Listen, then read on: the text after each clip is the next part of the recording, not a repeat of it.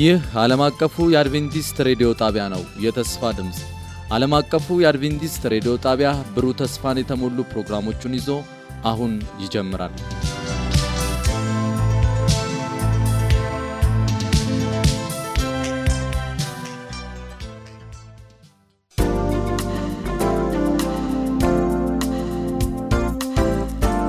የእግዚአብሔር ቃል መልስ አለው።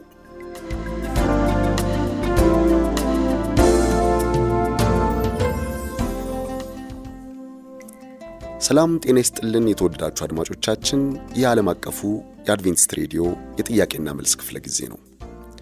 በዓመቱ ውስጥ ለደረሱን ጥያቄዎቻችሁ መልስ ይዘን ቀርበናል።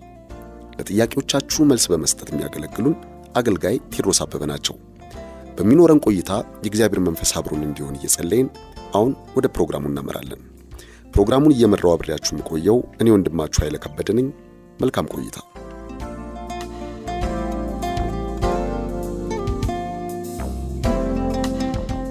የተወደዳችሁ አድማጮቻችን ለዛሬ የምናቀርብላችሁ መልስ ከአንድ አድማጫችን የተወሰደ ጥያቄ ነው።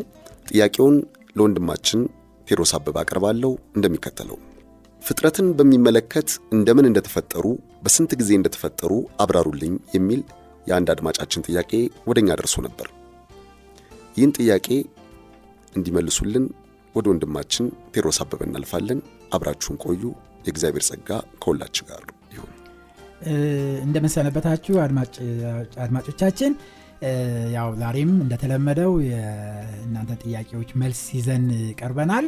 ለዛሬው የቀረበው የመጀመሪያ ጥያቄ ፍጥረትን በሚመለከት ስለ አፈጣጠራቸው አብራሩልኝ የሚል ነው። እንደ በተጨማሪ ደግሞ ስለ ሰው አፈጣጠር በቂ መግለጫ ብትሰጡኝ የሚል ጥያቄ ነው የቀረበው። አዎ ብዙ ጊዜ አሁን በተለይ በዚህ ሞደርን በሆነው ዓለም ውስጥ ሰዎች ስለ ፍጥረት እያወቁ በሚመጡበት ጊዜ እየደነገጡ ነው የመጡት። ምክንያቱም ምንድነው ድሮ እቺ ዓለማችንና በዓለማችን ዙሪያ ያሉትን ከዋክብትና ፀሐይ፣ ጨረቃ ያህል ነበረ እውቀታቸው። አሁን ግን ዓለማችን ራሷ ያለችበት ራሱ universe ኡ universe ዓለማችን ብቻ ያለችበት አንዱ universe ብቻ እጅግ በጣም በጣም በጣም ብዙ ዓለማት ያሉበት ብዙ ጨረቃዎች፣ ብዙ ከዋክብቶች፣ ብዙ ፀሐዮች ያሉበት እና የሰው ልጆች በብርሃን ፍጥነት እንኳን ቢጓዙ ፍጥረት ከተፈጠረበት ጊዜ ጀምሮ ማለት ነው። ለምሳሌ አዳም ራሱ በህይወት ቢኖርና በብርሃን ፍጥነት ቢጓዝ ይችን ዓለማችን ያለችበት universe እንኳን ተጉዞ ሩቡን እንኳን አይጨርስም እስካሁን ድረስ። ከተፈጠረ እስካሁን ድረስ በመንገድ ላይ ቢሆን እንኳን ዓለማችን ያለችበትን universe ቱን universe ትን ያንን ተጉዞ ሩቡን እንኳን እስካሁን ድረስ አይደርስበትም። እና በጣም በጣም ጥልቅና እጅግ በጣም በጣም ሰፊ ነው። ይሄ አንድ universe ነው። እንደዚህ አይነት universe ኦች በጣም በብዙ ሺህ የሚቆጠሩት ነው ያሉት እግዚአብሔር። እኛ ያለንበት universe ዘጠኝ ፕላኔቶች አሉ ይባላል። አስር ደርሰዋል፣ አስራ አንድ ደርሰዋል ይባላል። አንዳንዶችን እያገኘን ነው ይላሉ ሳይንቲስቶች። ይሄንን እንኳን ለማቋረጥ እና ለመሄድ የሰው ልጆች በብዙ ሺህ ዓመት ቢጓዙ በብዙ ቢሊዮን ትሪሊየን ዓመት ቢጓዙ ሩቧን እንኳን መሄድ አይችሉም። በብርሃን ፍጥነት ነው። ያውም እኮ ዝም ብሎ ሳይሆን ብርሃን አሁን ፀሐይ ሲበራ እዚህ ምድር እስከሚደርስበት ድረስ ያለ ብርሃን ፍጥነት ይባላል። ከፍተኛው ፍጥነት ማለት ነው። እና በዛ እንኳን ቢጓዙ ያለንበትን universe ለመሸፈን አይችሉም፣ እንኳን ሌሎች universe ጋር ለመድረስ ቀርቶ እና በጣም በጣም በጣም ጥልቅ የሆነ ሰዎች ባወቁ ቁጥር ቴክኖሎጂው በተስፋፋ ቁጥር ፍጥረት በጣም በጣም ጥልቅና እጅግ በጣም በቃ ሊደረስበት የማይችል ነገር እንደሆነ ሰዎች እያወቁ መጡ። ከዛ በኋላ ምን አሉ? እግዚአብሔር መጽሐፍ ቅዱስ እግዚአብሔር በስድስት ቀን ሰማይና ምድርን ፈጠረ። ስድስት ቀን ብቻ እንዴት ይሄ ሁሉ ነገር በስድስት ቀን እንዴት ይሰራል? እንዴት እንዴት እንዴት ይሰራል? ስድስት ቀን እንዴት ይበቃዋል? የሚል አይነት ግምጋሜ ላይ ደርሰው እንደውም አንዳንድ የሃይማኖት ሰዎች አይ መጽሐፍ ቅዱስ ለማለት የፈለገው ስድስት ሳይሆን ስድስት ሺህ ዓመት ይሆናል እንጂ በስድስት ቀንማ ይሄን ሊሰራ አይችልም እግዚአብሔር። ስድስት ሺህ ዓመት ያስፈልገዋል። እንደውም አንዳንዶቹ ስድስት ቢሊየን ትሪሊየን ዓመታት ያስፈልገዋል የሚለውን ወደ መቀበልና ከዛ ይሄ ሳይንቲስቶች የዝግመት ለውጥ የሚሉት አለ። ሰው የተፈጠረው ከስንት ቢሊየን ዓመት ከሶስት ቢሊየን ከአራት ቢሊየን ዓመት በፊት እንደዚህ አይነት ሰው ተፈጥሮ ነበረ። ከዝንጀሮ የሚመስል ከዛ እሱ ነው ወደ ሰው የተለወጠው ምናምን የሚለውን የሳይንስ አባባል ወደ እምነት ውስጥ የማስገባት ወደዚ አይነት አዝማሚያ ላይ እየደረሱ እንደሆነ እንመለከታል የተማሩ ሃይማኖተኞች ሳይንቲስቶች ከሳይንሱም እንዳይቀየም እግዚአብሔርም እንዳይቀየም ፈጣሪውን እግዚአብሔር ያደረጉትና አመቱን ቢሊየን ዓመት ይሁንለት እስከ ማለት ድረስ ወደዛ እየተንሸራተቱ እንደመጡ እንመለከታለን። ነገር ግን በምንም አይነት መንገድ እግዚአብሔር ሰማይና ምድርን የፈጠረው ይህንን ሰማይና ምድር ብቻ አይደለም አለማትን በሙሉ ዩኒቨርስን በሙሉ የፈጠረው በስድስት ቀን ብቻ ነው። በቃ በስድስት ቀን ብቻ ነው። መጽሐፍ ቅዱስ ብሏል ብሏል። ሊተራሊ ስድስት ቀን ብቻ ይህን ስድስት ቀን ደግሞ መለኪያውን የት ነው ያስቀመጠው? በእኛ ምድር ላይ ነው ያስቀመጠው። የጊዜ ጊዜውን ሰዓታቱን ይለኩበት ዘንድ በአራተኛው ቀን ፀሐይና ጨረቃን ከዋክብትን መለኪያ አድርጎ አስቀመጣቸው።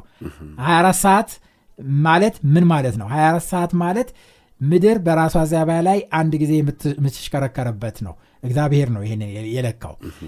አንድ ዓመት ማለት ምን ማለት ነው? ምድር በፀሐይ ዙሪያ ተሽከርክራ የምትጨርስበት 365 ቀን ነው ብሎ እግዚአብሔር ለካ። በዚህ መለኪያ መሰረት እኔ ሌሎችን ሁሉ ዩኒቨርስ የፈጠርኩት በዚህ መለኪያ መሰረት በዚህ በዚህ ስድስት ቀን አንዱ ቀን 24 ሰዓት አድርጌ የፈጠርኩት አለ። እግዚአብሔር ነው ያለው አለ። በቃ ይችላል ምንም የማይሳነው አምላክ ነው አምላክ። ስለዚህ ቃሉን ልንቀበል ያስፈልጋል እንጂ ሞዲፋይ ልናደርገው ወይም ደግሞ እንደፈለግን ልናሻሽለው እንደዚህ አድርገን ልናጠጋጋ አይገባም። የእግዚአብሔር ቃል አለ በቃ። 24 ሰዓት ባለች አንድ ጊዜ እንደዚህ ፈጠርኩኝ።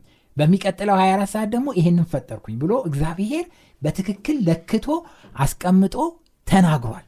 ስለዚህ የእምነት ሰዎች ከሆን እምነት ካለን እግዚአብሔር አምላክ ያለውን ነገር ልንቀበል ያስፈልጋል። ስለዚህ በፍጥረት ቀን የመጀመሪያው ቀን እግዚአብሔር ብርሃን ይሁን አለ ብርሃን ሆነ። በሁለተኛው ቀን ጠፈር ይሁን አለ ጠፈር ሆነ። በሶስተኛው ቀን ምድር ባህር በምድር ላይ እጽዋቶች ይሁኑ አለ ባህርና ምድርን ለየ። ከዛ በኋላ የብሱን ገለጠው ከዛ አትክልትና ፍራፍሬን እንዲያፈራ አደረገው። ባህሩን ደግሞ ለብቻውን ለይቶ ባህር ብሎ ሰየመው ከዛ በኋላ በአራተኛ ቀን ፀሐይን ጨረቃንና ከዋክብትን በሰማይ ላይ ፈጠረ። በአምስተኛው ቀን የባህር ውስጥ ፍጥረታትን አሳዎችን እና እነዛን ፈጠረ። በሰማይ የሚበሩትን ወፎች ደግሞ ፈጠረ በአምስተኛው ቀን። በስድስተኛው ቀን የምድር እንስሳትን ፈጠረ አራዊትን። ከዛ በዛ በስድስተኛው ቀን መደምደሚያ ላይ ሰውን በመልኩ እግዚአብሔር ፈጠረ። ከዛ በኋላ በሰባተኛው ቀን ምንም አልፈጠረም አረፈ። እግዚአብሔር ከሰራው ስራ ሁሉ በሰባተኛው ቀን አረፈ። ይሄ የእሱ መለኪያ ነው ብሏል። ስለዚህ እግዚአብሔርን እናምነዋለን። እንዴት ፈጠረ? እንዴት ፈጠረ? የሚለው ደግሞ እንግዲህ አሁን ሁል ጊዜ ሰዎች ለዚህ ነው እኮ ቢሊየን ዓመት ምናምን የሚሰጡት ለእግዚአብሔር ለምንድን ነው እኛ አንድ ነገር ለመፍጠር ወይም አሁን እኔ አንድ ጠረጴዛ ለመስራት እንጨት መምጣት አለብኝ እንጨቱን መላግ አለብኝ እንጨቱን ልጌ ከዛ አስተካክዬ ከዛ ቆርጬ ምን ብዬ ከዛ ልጌ ምን ብዬ ቨርኒሽ ቀብቼ ምናምን በሚስማር አያይዤ በስትኮ ምናምን ቀብቼ ምን ብዬ ከዛ በኋላ ነው የምሰራው። ጊዜ ይፈጃል ብዙ ጊዜ ይፈጃል። እያንዳንዱን ነገር ማምጣት ያስፈልጋል መሸከም ያስፈልጋል መቁረጥ ያስፈልጋል። ይህ ሁሉ ነገር አለ። መስራት መፍጠር በጣም ከባድ ነገር እንደሆነ ይሰማናል። እግዚአብሔር ግን እንደሱ አይደለም። እግዚአብሔር ይህንን ሁሉ universe ሰማይ ምድር ከዋክብት ምናምን በጣም ግዙፋት የሆኑትን ሁሉ ሲሸከም እና በቃ ሲሰራ ኬሚካል ሲያደርግ ምናምን አይደለም። በቃሉ ነው የሚለው። መጽሐፍ ቅዱስ በቃሉ መናገር ብቻ ነው እግዚአብሔር የሚያስፈልገው። መጽሐፍ ቅዱሳችን ሲናገር በዘፍጥረት በመዝሙረ ዳዊት ምዕራፍ 33 ቁጥር 6 እና 9 ላይ እንደዚህ ይነበባል። በእግዚአብሔር ቃል ሰማዮች ጸኑ ሰራዊቱ ሁሉ በአፉ እስትንፋስ እርሱም ተናግሯል ሆኑ እርሱም ማዘዘ ጸኑ ይላል እግዚአብሔር የተመሰገነ። ስለዚህ እግዚአብሔር በቃሉ ነው ምንም መልፋት መቆፈር ምናምን መጋዝ መሰንጠቅ ምናምን አያስፈልገውም። በቃሉ ሁን ሲል ብቻ ሆነ። እያንዳንዱ ነገር በእግዚአብሔር ቃል እንደተፈጠረ ማመን ይኖርብናል። እንዳ እምነት የሚባለው ነገር እሱ እንደሆነ ዕብራውያን ይናገራል። ዓለሞች ሁሉ ይላል በዕብራውያን ምዕራፍ 11 ቁጥር 3 ላይ ዓለሞች ሁሉ በእግዚአብሔር ቃል እንደተዘጋጁ ስለዚህም የሚታየው ነገር ከማይታየው እንደሆነ በእምነት እናስተውላለን። በቃ የማይታየው አምላክ በቃሉ እንደፈጠረ በእምነት ልንቀበል ያስፈልገናል።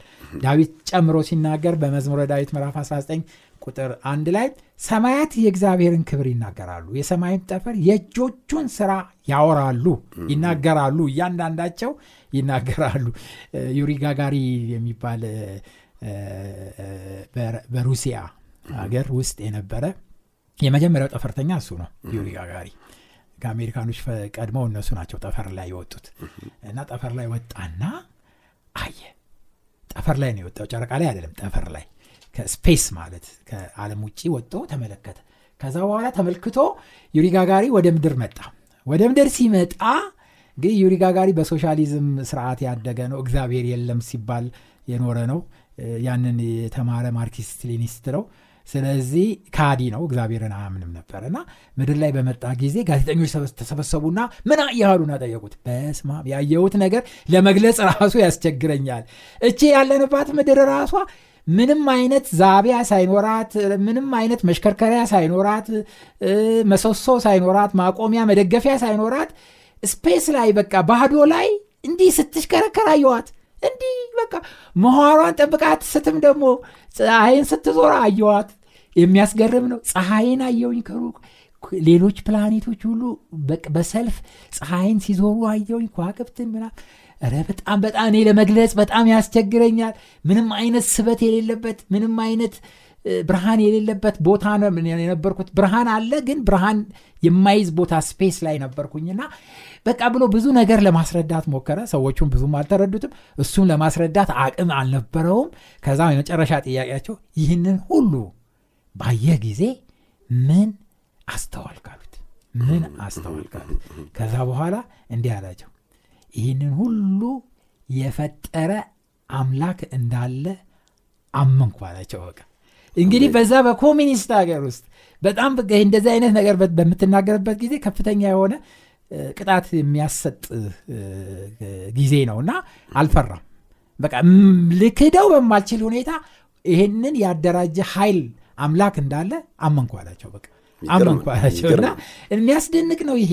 ስለዚህ ፍጥረት ራሱ ይናገራል። ዝም ብሎ የመጣ ነገር እንዳልሆነ ዲዛይነር እንዳለው ፈጣሪ እንዳለው ራሱ ፍጥረት ሁሉ ይናገራል። እና ይሄ ማመን ይኖርብናል። እና ቃሉ እንዳለው እግዚአብሔር በስድስት ቀን እንደፈጠረ በሰባተኛው ቀን እንዳረፈ እግዚአብሔር ደግሞ በቃሉ በመናገር ብቻ ይህንን ሁሉ ዓለማት እንደሰራ አምነን ልንቀበል ያስፈልጋል። ወደዛ ወደ ሳይንስ ምናምን እያደረግን ጠጋጠጋ እያደረግን የእግዚአብሔር ሁሉን ቻይነት ስልጣን መቦርቦር ወይም ደግሞ ማመንመን የለብንም ማለት ነው። ሌላው ሁለተኛው ጥያቄ ስለ ሰብአዊ ሰው ወይ ስለ ሰው አፈጣጠር የሚል ነው። እና ስለ ሰው አፈጣጠር በቂ መግለጫ ብትሰጡኝ የሚል ነው። እና ይህንን በሚመለከት እ፣ ስናይ እንግዲህ እግዚአብሔር በመጨረሻ ዓለማትን በሙሉ ምድርን በሙሉ ካበጀ በኋላ ሁሉን ነገር ካስተካከለለት በኋላ ለሰው ልጅ መጨረሻ ላይ ነው ሰውን የፈጠረው። በስድስተኛው ቀን መጨረሻ ላይ ነው ሰውን የፈጠረው። የዛን ጊዜ ምን አለ እግዚአብሔር? ሰውን እንፍጠር በመልካችን እንደ ምሳሌያችን። አብ ወልድ መንፈስ ቅዱስ መሆናቸውን እዚህ ላይ እናያለን። ከአንድ በላይ ነው እየተነጋገሩ ነው ያሉት። እንፍጠር ነው ልፍጠር አላለ እንፍጠር። አብ ወልድ መንፈስ ቅዱስ አንድ ላይ ሆነው ማለት ነው።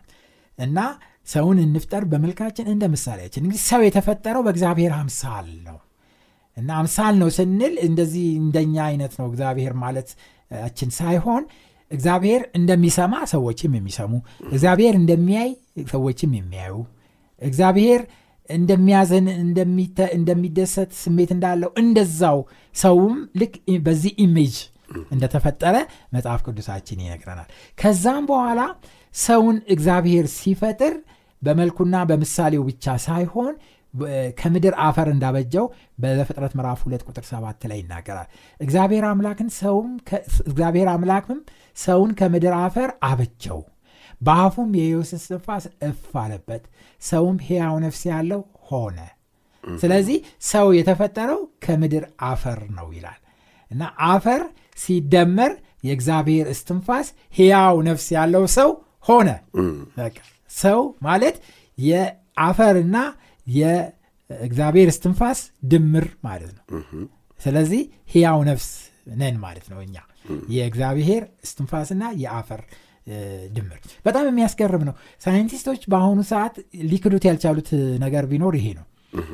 ሰው ከምድር አፈር ተበጀ የሚለውን በጣም ለመካድ ከባድ ነው። ለምን ብትል የአንድ ሰውን ስጋ ብትወስድ ስጋውን ወስደን ቆርጠን ላቦራቶሪ ውስጥ ገብተን በላቦራቶሪ በቴሌስኮፕ እንደዚህ ስንመለከተው ስጋው ውስጥ ማዕድናቶች አሉ የተለያዩ ማዕድናቶች እዚህ ስጋችን ላይ የተለያዩ ማዕድናቶች አሉ። ለምሳሌ ብረት አለ ካልሲየም አለ ፎስፈረስ አለ ብዙ አይነት ማዕድናቶች በዚህ በስጋችን ውስጥ አሉ። አንድ ፊኛ አሁን የሰውን ስጋ ወስደን በዛ በማጉያ መነፅር ስንመለከት እነዚህ ማዕድናቶች ሁሉ በስጋ ውስጥ እናያለን። ከዛ በኋላ እሱን ፎቀቅ አድርገን ደግሞ አንድ ፍኝ አፈር ወስደን እዛው ያየንበት ቦታ አስቀምጠ ነው አፈር ውስጥ ስንመለከት ተመሳሳይ የሆኑ ማዕድናት በአፈር ውስጥ እናገኛለን። አንድ አይነት በሰው ስጋ ውስጥ ያለውና በአፈር ውስጥ ያለው ማዕድን ተመሳሳይ አንድ አይነት ይሄ አፈር ነው ይሄ ሰው ነው እንጂ ማዕድኛ የተለያዩ ማዕድናቶች በቃ አንድ ላይ ሆነው የተፈጠርን ሰዎች ነን። ስለዚህ ከምድር አፈር መሆኑ ምንም ጥርጥር የለውም። ከአፈር ጋር relation አለን። በጣም የሚያስደንቀውና የሚያስገርመው ነገር ለመኖርም ለመኖርም የሰው ልጅ አፈር አፈር ያስፈልገዋል። አፈር ከሌለ አስቸጋሪ ነው። አፈር ያስፈልገዋል። ከአፈር ውስጥ ያሉ ማዕድናቶች ያስፈልጉታል። እና ስለዚህ አፈር መቃም አለብን አፈር መብላት አለ አይደለም ስንዴዋ ይሄንን process ታደርጋለች። ያቺ የስንዴ ቅንጣት ወደ አፈር ውስጥ ትሰደድና ከዛ አፈር ውስጥ ገብታ ትበሰብስና ስር ትሰድና ግንድ ታወጣና ከአፈር ውስጥ ያለውን ማዕድን በፍሬዎቿ ውስጥ ታከማቻቸዋለች። ከዛ በኋላ ያንን አድርቀን ከዛ ፈጭተን ዳቦ አድርገን ስንበላው እንነቃለን። እንደገና ህይወት እናገኛለን። ያ ማዕድን እንደገና ፕሮቲን እና ካልሲየም እንደገና ህይወት ይሰጠናል ኃይል ይሰጠናል። ካለሱ መኖር አንችልም። እና በተለያዩ በእንጀራ ውስጥ ብትመለከት እነ ብረት ማዕድኖች አሉ። በተለያዩ በስንዴ ውስጥ ፕሮቲን አሉ። የተለያዩ እነዚህ ሁሉ ነገሮች በእኛ አካል ውስጥ ያሉ ናቸው። እና እነዛ አካላችን ያሉ ሴሎች ደግሞ እነዛ ነገሮች እየተመገቡ ነው የሚኖሩት። ስለዚህ ሰው ከምድር አፈር እግዚአብሔር አበጀው። ትክክል ነው። ምንም ጥርጥር የሌለው ነገር እንደሆነ እንመለከታለን። እና በመጨረሻም የሰው ልጅ በሚሞትበት ጊዜ ወይም ወደ ሞት በሚሄድበት ጊዜ የሚሆነው ነገር ምንድን ነው እግዚአብሔር የምድር አፈር ወሰደ የህይወት ስፋት እፍ አለበት ያ አፈር ሕያው ሆነ የእግዚአብሔር እስትንፋስ እፍ በሚልበት ጊዜ አፈሩን ወደ ህይወት ወደ ሰውነት የመለወጥ ኃይል ስለነበረው ለወጠው። ያ አንድ ጊዜ እግዚአብሔር እፍ ብሎ በአዳም ውስጥ ያስገባው የህይወት እስትንፋስ አዳምን በህይወት እንዲኖር አደረገው። ከዛ በኋላ ልጅ እንዲወልድና እንዲተካ እሱ ሲሞት እንኳን እንደገና ልጁ ደግሞ ያንን ስትንፋስ ይዞ እንዲቀጥል እስከ ተወሰነ ጊዜ ኖሮ ደግሞ ያ ስትንፋስ ሲያልቅ ደግሞ እሱም ወደ አፈር ይመለሳል። እንደገናም ደግሞ የእሱ ዘር ደግሞ ይቀጥላል። እንደዚህ እያለ የሰው ልጅ ትውልድ እንደቀጠለ እንመለከታለን። እና ሰው የሚሞተው መቼ ነው? እግዚአብሔር በሱ ውስጥ ያስገባው የህይወት እስትንፋስ ብሎ ቻርጅ ያደረገው የህይወት እስትንፋስ። ሲያልቅ ሰው ወደ አፈር ይመለሳል። የእግዚአብሔር እስትንፋስ በውስጡ ያለው ሲሰራ ቆይቶ እስከ 90 ዓመት ሊሆን ይችላል እስከ 80 ዓመት ሊሆን ይችላል። ቻርጁ ሲያልቅ የዛን ጊዜ ሰው ወደ አፈር ውስጥ ይገባል። ከዛ በኋላ መጽሐፍ ቅዱስ ሲናገር በዮሐንስ ወንጌል ምዕራፍ አምስት ቁጥር 28 ና 29 ላይ ሰዎች ሁሉ ይሞታሉ ከሞቱ በኋላ በምድር አፈር ውስጥ ያንቀላፋሉ ከዛ በኋላ በመጨረሻው ቀን በመቃብር ያሉ የእሱን ድምፅ የሚሰሙበት ጊዜ ይመጣል። ክርስቶስ መጥቶ እንደገና የህይወት እስትንፋስ እፍ ሲል ተነሱ ብሎ ሲያዝ እስትንፋሱን ሲሰጥ ከምድር አፈር ውስጥ ያንቀላፉት ሰዎች ግማሾቹ ለህይወት ትንሣኤ ሌሎቹ ደግሞ ለፍርድ ትንሣኤ ይወጣሉ። እስከዛው ድረስ የት ይቆያሉ በምድር አፈር ውስጥ እንደሚቆዩ መጽሐፍ ቅዱስ ይነግረናል። ስለዚህ ሰው በህይወት ያለው የእግዚአብሔር እስትንፋስ በውስጥ ውስጥ ካለ ድረስ ልክ ቻርጅ ስናደርግ ሞባይላችንን ቻርጅ የተደረገው የኤሌክትሪክ ኃይል እስካለ ድረስ ይበራል ድምፅ ይሰጣል ይጮሃል። ቻርጁ ሲያልቅ ጸጥ ይላል ድንጋይ ነው በቃ ወይም አፈር ነው ወይም ፕላስቲክ ነው አለቀ ሙት ነው። ከዛ እንደገና ቻርጅ ሲሆን ይነሳል። ስለዚህ እኛም በህይወት የሚያንቀሳቅሰን ቻርጅ የሚያደርገን የእግዚአብሔር እስትንፋስ ነው። እሱ ሲቆረጥ ሲያልቅ እኛ ወደ አፈር ውስጥ እናንቀላፋለን። እሱ እንደገና መጥቶ ደግሞ ከአፈር ውስጥ ያወጣናል። እና ያ የእግዚአብሔር አሰራር እንደሆነ ነው የምንመለከተው። የፍጥረትን በሚመለከት ስለ ሰው ልጆችና ስለ እግዚአብሔር ፍጥረት ለዛሬው ይሄንን የመሰለ ሰጠናል እግዚአብሔር ይባርክ ወንድማችን ቴድሮስ አበበ። የተወደዳችሁ አድማጮቻችን በተሰጡት መልሶችና ማብራሪያዎች እጅግ እየተባረካችሁ እንደሆነ ተስፋ እናደርጋለን። እግዚአብሔር በሰማችሁት መኖር እንድትችሉ እጅግ አብዝቶ እንዲባርካችሁ የዘወትር ጸሎታችን ነው።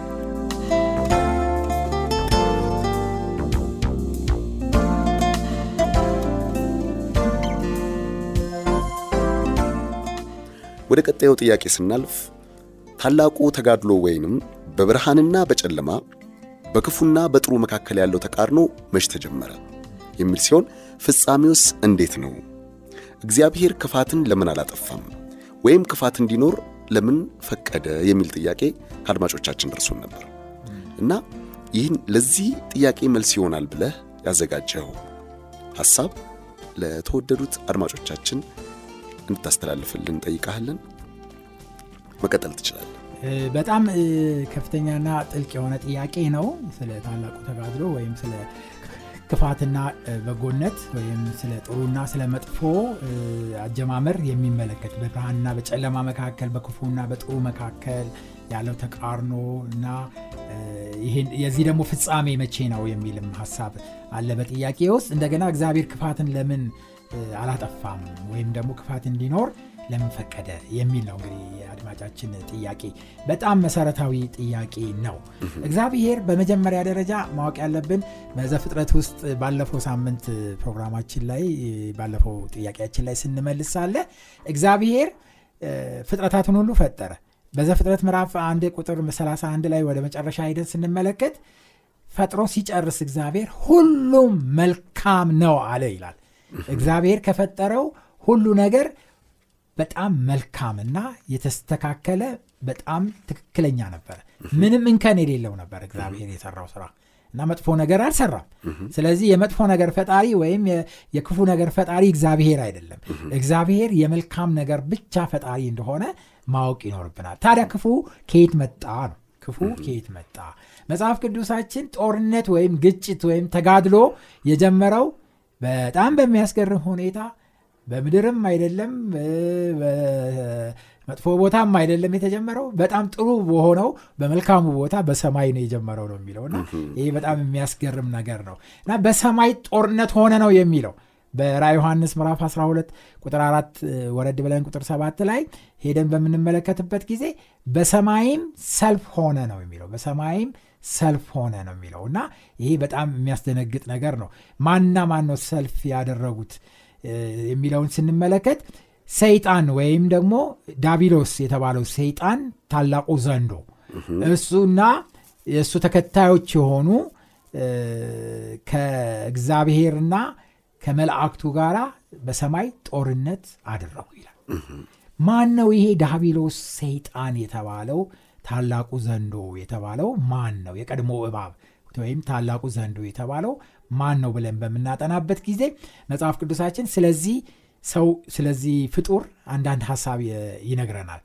በሕዝቅኤል ምዕራፍ 28 ላይ ሄደን በምናነብበት ጊዜ እግዚአብሔር ከፈጠራቸው መላእክቶች ሁሉ የሚበልጥ እጅግ በጣም ውብ የሆነ እና ስልጣንና ማዕረግ የነበረው ታላቅ መልአክ ፈጥሮ ነበረ። መጽሐፍ ቅዱሳችን በኢሳያስ ምዕራፍ 14 ላይ በሚናገርበት ጊዜ አንተ ልትጋርድ ኢሳያስ ምዕራፍ 14 ቁጥር 12 ነው የማነባው አንተ የንጋት ልጅ የአጥቢያ ኮከብ ሆይ እንዴት ከሰማይ ወደክ አሕዛብን ያዋረድክ አንተ ሆይ እንዴት እስከ ምድር ድረስ ተቆረጥክ? አንተ በልብህ ወደ ሰማይ አርጋለሁ። ዙፋኔን ከእግዚአብሔር ከዋክብት በላይ ከፍ ከፍ አርጋለሁ። በሰማይን ከዋክብት መሰብሰቢያ ተራራ ላይ ይቀምጣለሁ ከደመና ከፍታ በላይ አርጋለሁ። በልዑልም እመሰላለሁ አልክ ይላል። እና ኢሳያስ ሲናገር ስለዚህ መልአክ ምን ብሎ ነው የሚናገረው? አንት የንጋት ልጅ የአጥቢያ ኮከብ ሆይ። ይሄ በዕብራይስጥ ቀጥታ ሲጻፍ ሉሲፈር ሉሲፈር ተብሎ ነው የጻፈው ሉሲፈር ማለት ብርሃን ተሸካሚ ብርሃን የሚሸከም ወይም የአጥቢያ ኮከብ የሚል ፍቺ ይሰጠናል። እና ብርሃን ተሸካሚ የአጥቢያ ኮከብ አርጎ እግዚአብሔር ፍጹም አርጎ የፈጠረው መልአክ እንደነበረ እና እሱ ደግሞ በሰማይ አገልግሎት የአገልግሎት ዘርፍ ነበረው። ይህንን የሚነግረን በዝቅኤል ላይ ነው። ዝቅኤል ምዕራፍ 28 ከቁጥር 12 ላይ ደግሞ ሄደን ስናነብ ጌታ እግዚአብሔር እንዲህ ይላል ጥበብ የሞላህ ውበትህም የተፈጸመ መደምደሚያ አንተ ነህ። በእግዚአብሔር ገነት በኤደን ነበርክ። የከበረ ዕንቁ ሁሉ ሰርዲስ ቶፒስ አልማዝ የሚያንጸባርቅ ዕንቁ ወርቅ ልብስህ ነበረ። የከበሮና የእምቢልታ ሥራ በአንተ ዘንድ ነበረ። በተፈጠርክ ቀን ተዘጋጅቶልህ ነበር። አንተ ልትጋርድ የተቀባ ኪሩብ ነበርክ። በተቀደሰው በእግዚአብሔር ተራራ ላይ አኖርሁ። በእሳት ድንጋዮች መካከል ተመላለስ ከተፈጠርክበት ቀን ጀምረ በደል እስኪገኝብህ ድረስ በመንገድህ ፍጹም ነበር ይላል። ፍጹም ነበር በጣም የሚደንቅ ነው። እንዲህ አይነት መልአክ ነበረ። ይህ መልአክ ስልጣኑ ከእግዚአብሔር ዙፋን ቀጥሎ ነው። የእግዚአብሔርን ዙፋን በክንፉ የሚጋርድ ነው። ከሱ በላይ ማንም የለም። ከመላእክቶች ሁሉ አንደኛ እሱ ነው። በቃ የእግዚአብሔር ዙፋን ጎን የሚቀመጥ። ይሄ ብቻ አይደለም በውበትህ መደምደሚያ የሌለህ ማለት ማለት ነው። አንዳንድ ቆንጆ ልጆች ሲወለዱ መደምደሚያ የውበት መደምደሚያ ይባላሉ በቃ በጣም ውብ የመጨረሻ ቆንጆ ከፍጥረት ሁሉ የሚያምር እሱ ነበር። እንግዲህ ተመልከት ስልጣን ነበረው ከእግዚአብሔር ዙፋን ቀጥሎ። ውበት ነበረው በጣም ያምር ነበረ። ከዛ በኋላ ሀብት ነበረው። እንቁ አልማዝ ሰርዲስ ቶፒስ ምናምን የሚባሉ ውድ የሆኑ እንቁዎች አልማዞች ልብሱ ነበሩ በጣም አንድ እንቁ እኮ ስንት ቢሊየን ነው የሚያወጣው እና ያን ሁሉ ልብሱ ነበር ሀብታም ነበር ማለት ነው። እንግዲህ አንድ ሰው ውበት ካለው ስልጣን ካለው ሀብት ካለው ይሄ ብቻ አይደለም። አራተኛ ጥበብ ጥበብ ደግሞ ጥበብ ደግሞ በጣም አዋቂ ከሱ በላይ ማንም አዋቂ የሌለ ማለት ነው። እና በጥበብህ ደግሞ በቃ የተሞላህ በጥበብ የተሞላህ ማለት በቃ ጥበብ አዋቂ የመጨረሻ ሰው አዋቂ ሆኖ እንዴት ይሳሳታል? በጣም የሚያስገርም ይሄ ሁሉ ነገር ተሟልቶለት ነበረ። ነገር ግን ኢሳያስ እንደሚናገርን በኢሳያስ ምዕራፍ 14 አልበቃውም ይሁን። ይሄ ሁሉ ሊያረካው አልቻለም። ስለዚህ በልዑል እመሰላለሁ አለ በኢየሱስ ክርስቶስ እመሰላለሁ። በሱ ዙፋን ላይ በሱ ዙፋን ላይ ብቻ አለ። ከሱ ዙፋን በላይ ዙፋኔን ከፍ ከፍ አደርጋለሁ ወደ ሰማይ። ከሱ በላይ እግዚአብሔርን ከስራ አድርጎ ፈጣሪን ከስራ አድርጎ እሱ ከሱ በላይ እሆናለሁ አለ የሚገርም ነገር እኮ እና ከሱ በላይ እሆናለሁ ብሎ አመፅ አስነሳ በሰማይ